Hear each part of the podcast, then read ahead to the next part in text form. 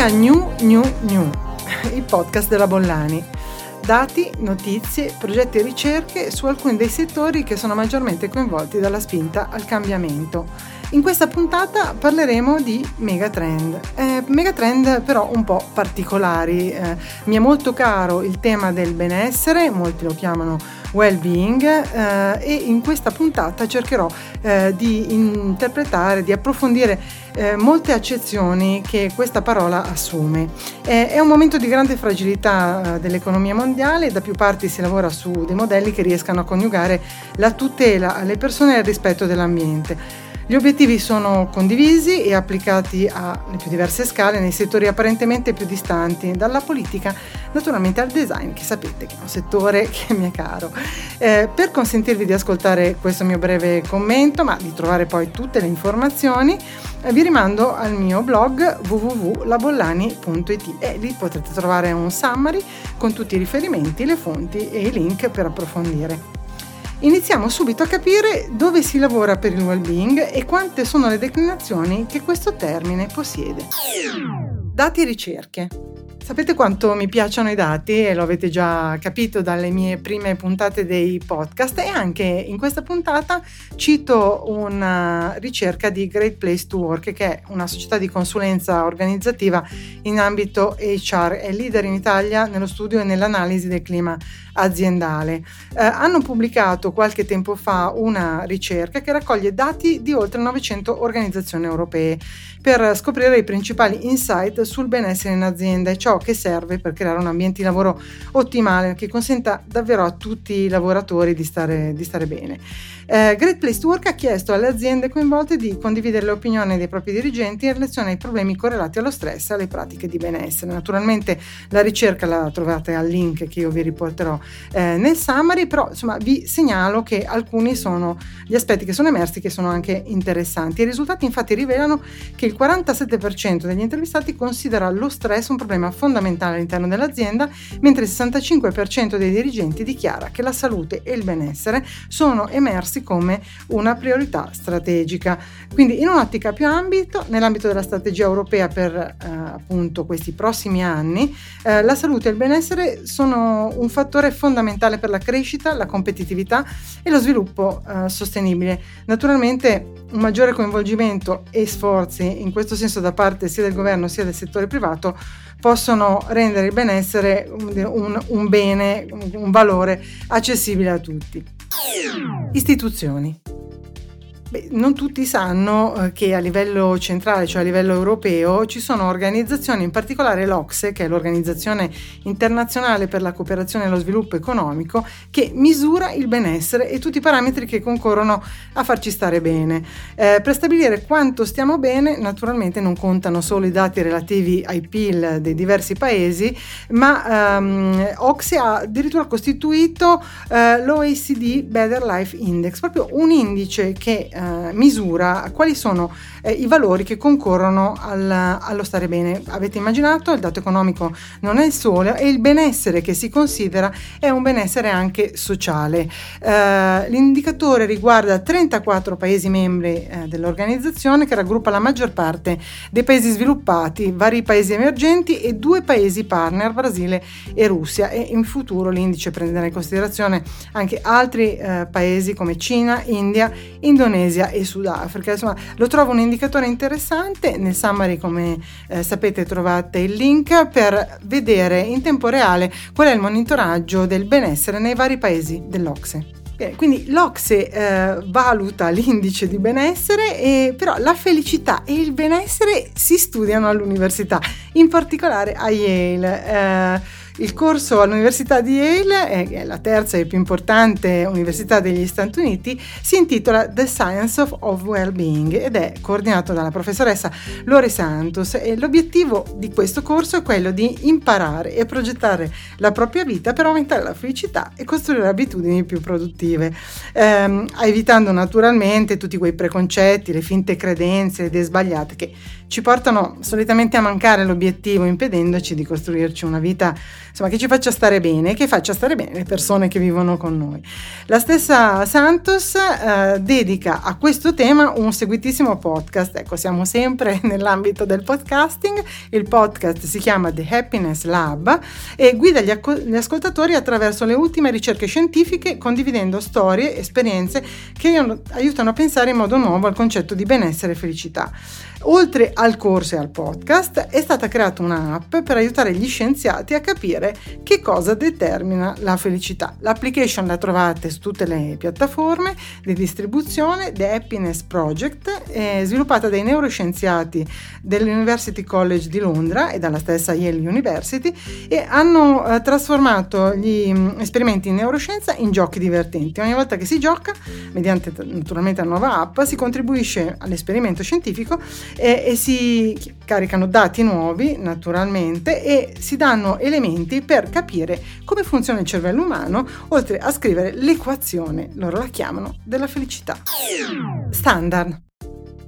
Siamo un'indoor generation, eh. lo dicono moltissime ricerche, si stima che nei paesi occidentali la popolazione trascorra circa il 90% del tempo in ambienti chiusi, casa scuola e anche gli uffici, eh, lo sappiamo, veniamo da due anni di limitazioni, di costrizioni, quindi abbiamo molto vissuto nelle nostre, nelle nostre case e fra un po' torneremo anche a rinchiuderci, tra virgolette, negli spazi di lavoro.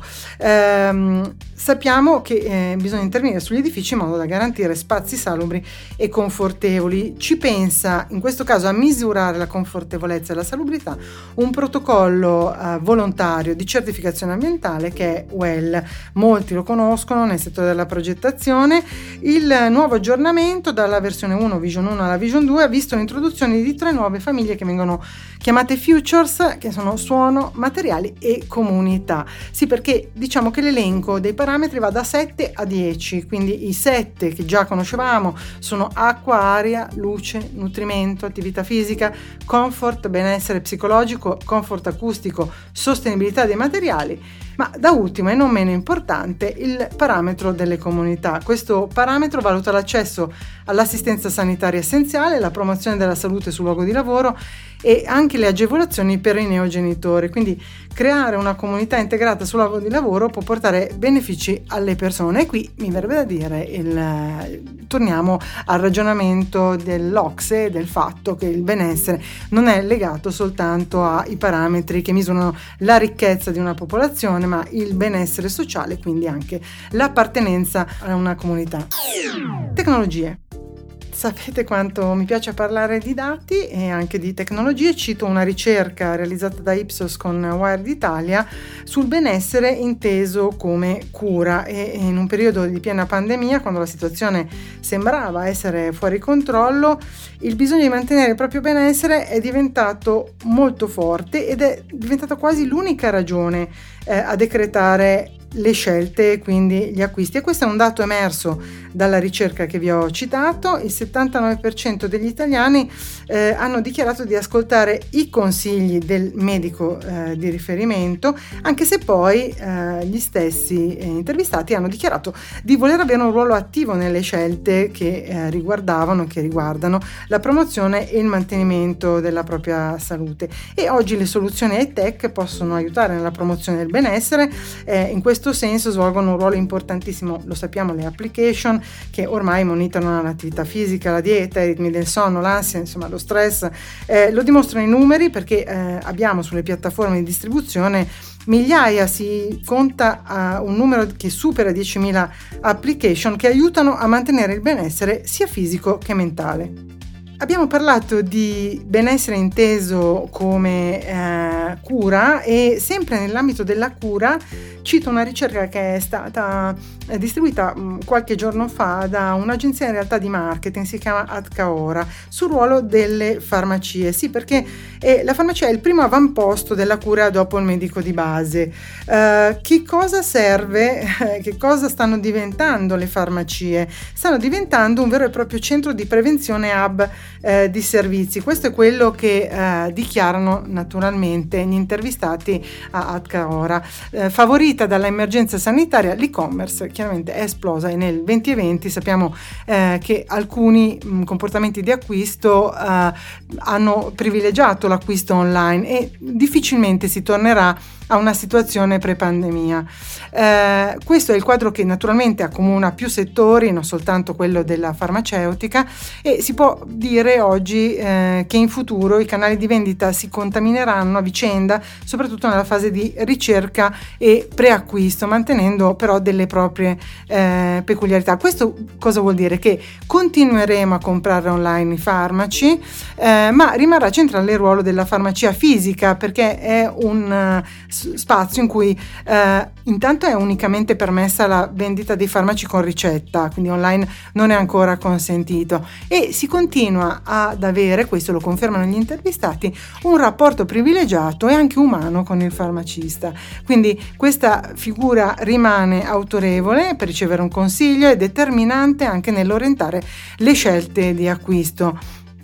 Va anche ricordato che la farmacia fisica sarà interessata da un allargamento del, dell'offerta attraverso altri eh, settori, soprattutto i servizi legati alla salute del cittadino. Questo l'abbiamo potuto vedere anche durante questi mesi in cui ci siamo recati in farmacia, ad esempio per approvvigionarci del Green Pass o per compiere o per prenotare ad esempio i vaccini. Quindi diventeranno sempre di più un hub dei servizi come dovrà essere la farmacia del futuro, quindi polifunzionale in cui usufruire dei servizi aggiuntivi, l'abbiamo appena detto, online, ma anche per i farmaci con ricetta, più ricca di prodotti legati alla salute psicofisica e dovrà offrire più servizi di prevenzione.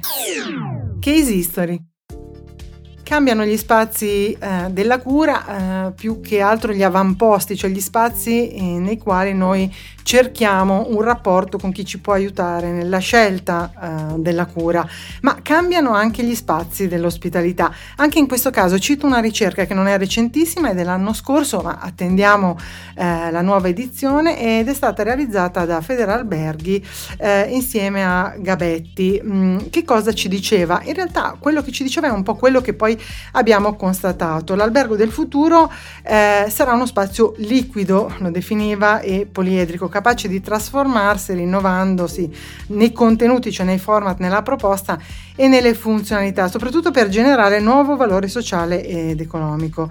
Quindi l'albergo non è più utilizzato, la ricerca usava il futuro, non sarà più utilizzato, ma insomma l'abbiamo visto in quest'anno, non è più utilizzato solo per pernottare o per meeting, ma anche come luogo in grado di offrire servizi eh, innovativi e ne venivano elencati alcuni. Naturalmente eh, di uno di questi servizi ne abbiamo già parlato, eh, deve, l'albergo deve essere dotato di spazi per lo smart working, ci piace andare in vacanza ma anche poter lavorare di spazi sociali ideali per rilassarsi e incontrare altre persone, eh, di zone per il relax psicofisico, eh, di spazi polifunzionali trasformabili, ad esempio per gli eventi, di bar e ristoranti con un'offerta variegata e soprattutto che copra tutta la giornata e servizi per il tempo libero e per lo sport. È un po' quello che è successo.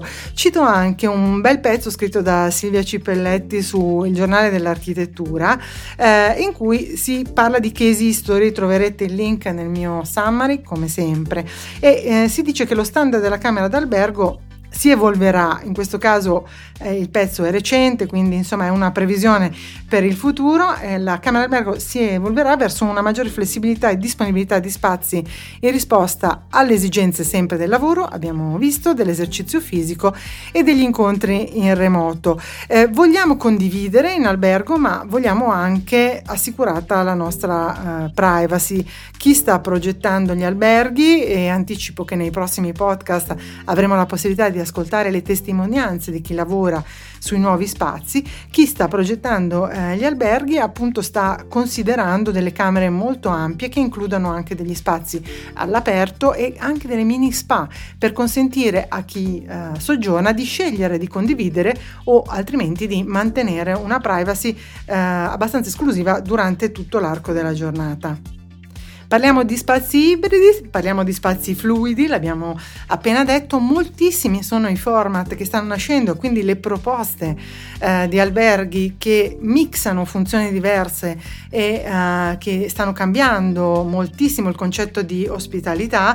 Ne cito uno, 21 Way of Living, che eh, è stato aperto a Milano ed è un progetto imprenditoriale nato da Alessandro e Mauro Benetton, eh, ma ce ne sono molti altri. Eh, in questo caso ci sono 120 camere attrezzate sia per una permanenza breve che per una permanenza eh, lunga con degli spazi e cucine condivise, eh, co-working, un bistrò, insomma aperti non soltanto agli ospiti ma anche ai residenti perché il rapporto poi con la città è uno degli elementi che sta diventando determinante. Eh, troverete un elenco di case history nel mio summary.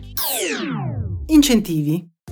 Dopo il tentativo di estensione del super bonus 110% agli alberghi e alle attività ricettive, il ministro del turismo Garavaglia ha annunciato una nuova misura da destinare al settore dell'accoglienza.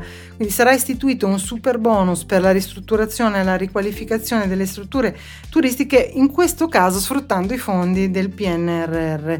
Eh, il provvedimento eh, a cui si sta lavorando e che probabilmente, almeno lo si attende, potrebbe essere inserito in finanziaria, quindi eh, nel prossimo mese, eh, è naturalmente in sinergia realizzato in collaborazione con il Ministero del Turismo e eh, metterà a disposizione circa 1,9 miliardi di euro per consentire ai proprietari delle strutture ricettive e quindi anche degli alberghi di occuparsi del rilancio delle proprie attività.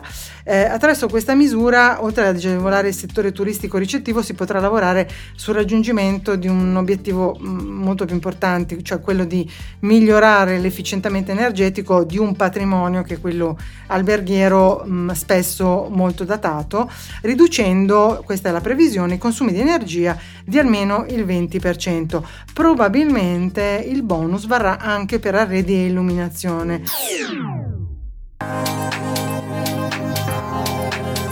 Eh, c'è molto da dire sul tema dello stare bene, del well-being.